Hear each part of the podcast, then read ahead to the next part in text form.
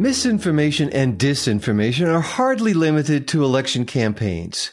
Fake science is overwhelmingly common and can be even more dangerous than fake news. A vote for the wrong party may be consequential, but a decision to take the wrong medical treatment can be deadly. Welcome to Copyright Clearance Center's podcast series. I'm Christopher Kenneally for Velocity of Content. Fake research papers, often associated with fake authorship, threaten to overwhelm the editorial processes of scholarly journals. No matter what the discipline, fake papers are damaging to the trust that researchers and other readers have in what they read. In clinical medicine, fake papers may also waste taxpayers' money and potentially risk the public health. In June, the STM Association and COPE, the Committee on Publication Ethics, reported on the problem with paper mills, the sources of manufactured manuscripts submitted to scholarly journals for a fee on behalf of researchers with the purpose of providing an easy publication. Joris van Rossum is STM's Director of Research Integrity, which is organizing a major initiative to combat the problem of paper mills. He joins me from Amsterdam. Welcome to the program, Joris. Thank you, Chris. Good to be here. Well, the term paper mill is one that's becoming, unfortunately, increasingly common in scholarly publishing. But tell us what it's about. What is a paper mill? Paper mill generally is a commercial enterprise, and some of them are actually quite sizable and quite uh, uh, and highly professional that manufacture manuscripts. Uh, those are submitted to uh, to journals on behalf of researchers, um, as you said, with the purpose of providing an easy publication for those authors or offering those authorships for a fee. So, so, tell us more about how this all works then. If I'm an author and I would like to advance my career by being published, I go to one of these paper mills. What am I expecting them to want from me and what do I get in exchange then? Yeah, we actually identified uh, several models that these paper mills use, but the most common uh, method that we found is that a paper mill is produced or written by a paper mill staff. It can be totally made up paper, it can be plagiarized, pulled together from different uh, manuscripts, or even just republishing an existing paper. Once the paper is submitted and accepted, then uh, it is listed often on a website, so it's offered for sale. And then the uh, the offer is to buy authorships to, uh, so the first, the second, and actually those have different prices as well. Uh, so the prices vary in terms of who's the first author, but also in terms of the impact factor. Of course, the higher impact factor, the more uh, an author has to pay.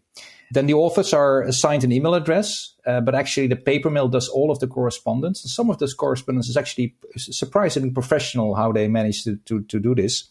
Sometimes they also manipulate the review process. So they often uh, have placed email addresses in the database of these journals, or they recommend, uh, let's say, reviewers that are part of the uh, part of the paper mill, so they will offer uh, favorable reviews to these papers.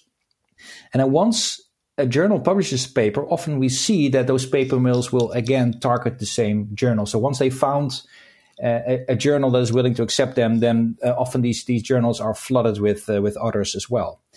So this is more the individual um, case. You also have special issues that are often uh, used. Uh, so uh, special issues often offer the opportunity to submit manuscript with a, with a specific subject area, which is attractive for these paper mills. Uh, but also we see it in conference proceedings.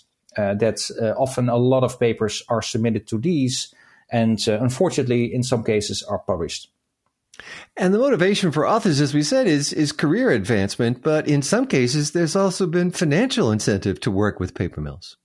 Of course, the, the, the publish or, or, perish and the pressure to publish plays an important role. Uh, but in some countries, that is even that is more, um, let's say, severe than in other countries. In some cases, professionals need certain publications to advance their careers. Uh, for example, uh, clinicians that have to have a certain number of publications, which is of course, creating incentive to use these paper mills sometimes, um, in, in, general, to advance your career is uh, again coupled to publications in, in, in certain reputable journals. So, what we see, for example, clinicians in, in, in China is, an, is a very important case. They need publications. They don't have the time. They have work very hard. So, in those cases, it's often attempting to make use of, uh, of paper mills. So in general, it is an incentive uh, problem as well um, for general um, academics, uh, for specific professionals. Um, so various reasons that people, unfortunately, are making use of these services. And have you identified certain countries as the sources for these fake papers?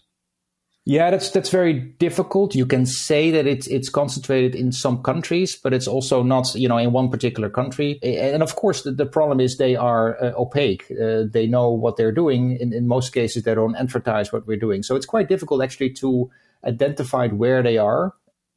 Well, of course, any fake paper is going to be a problem, but in scholarly publishing, what's the scale of the paper mill challenge here? Are we talking about something that is really beginning to undermine the entire field?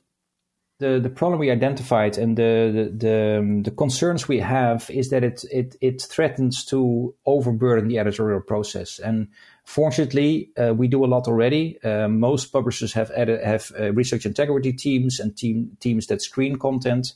Uh, of course, there's a lot of volunteers, the so-called sleuth, that that um, identify problems with uh, with articles and they notify the publishers. Uh, sometimes leading to retractions of those of those papers. Um, but this, the scale is getting challenging. So, of course, publishers have done a lot of research. We have done a meta-analysis of uh, uh, based on the research from those uh, from those publishers. And what we found is that this the the the, the range of percentage uh, of of submitted uh, manuscripts coming from paper mills ranges from uh, 2% to sometimes 46%. And that has to do indeed with the subject area, but also, as I mentioned before, once a paper mill founds a journal that is, uh, that is likely to, uh, to accept a paper, then they often tend to submit more papers there. So Joris van Rossum with STM Association, tell me more about the Integrity Hub and how it is going to address the problem of paper mills. So the key word in the problems we face is collaboration and uh, collaboration, first of all, with publishers. So the collaboration, the Integrity Hub was launched to allow us to collaborate on the level of knowledge exchange.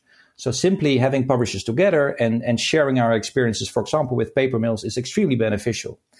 Um, but also collaboration level of policies and standards, uh, ensuring that we have a unified approach towards these paper mills, but also, for example, developing interoperability standards, allowing screening tools to be easily connecting to uh, to, uh, to journal platforms, and collaboration. Last but not least, on the level of technology. Uh, again, technology playing such an important role nowadays in detecting uh, integrity issues. So collaboration among publishers is, is extremely beneficial. It allows us to build platforms that can basically uh, screen uh, submissions across publishers. It allows us to build training sets. It allows us, of course, to create scalable uh, AI. Um, really essential, essential to uh, uh, in the problems we're facing today. So um, we launched the Integrity Hub. Uh, we announced it in December. We had our first proof of concept release in in, in in April of this year, and we have at the moment over 20 publishers participating, which is really a, a great achievement. And again, very importantly, not just uh, let's say the larger publishers, but also the mid-sized publishers, sometimes publishers that only publish one journal, because the threat, of course, is that let's say the smaller publishers do not have the resources as the large ones have to make use of technology to have specialized teams. So we want to make we want to really make sure that these integrity issues uh, that basically the solutions we build are are accessible to everyone in the community. And Joris van are publishers alone responsible for addressing the problem of paper mills? Actually, this is a challenge for the entire scholarly community. What we really want to do is ensure that we uh, tackle this problem at the root. So let's say the worst solution is retractions, right? That's really what you want to prevent. But it's very cumbersome and often it already leads to damage. Uh, people uh, reading those papers or building on research that is simply false screening them at submission is very important. But again, eventually you want you want to prevent uh, people having to make use of these services. So that means that we have to collaborate with funders, with institutions, of course, uh, with researchers themselves, uh, taking away the incentives I just talked about, uh, ensuring that there's proper training, ensuring that governments, for example, do their part in terms of uh, ensuring that this, those paper mills cannot operate. So, uh, very important recommendation in our uh, paper mill uh, uh, research paper that we developed together with COPE, as you mentioned, is really that collaboration. So also we're planning some seminars, some meetings, bringing together multiple stakeholders in the ecosystem, ensuring again that we uh, we do everything we can collaboratively to prevent this. It's not just something that publishers can solve. Yes, we play an important role, and we're very happy to do that. But again, in order to prevent the issues uh, collaboration is key. Van Rossum, Director of Research Integrity with the STM Association. Thank you so much for joining me today. Thank you, Chris. It's great to be here. That's all for now. Our producer is Jeremy Brieske of Burst Marketing. I'm Christopher Kenneally. Thanks for joining me on Velocity of Content from CCC.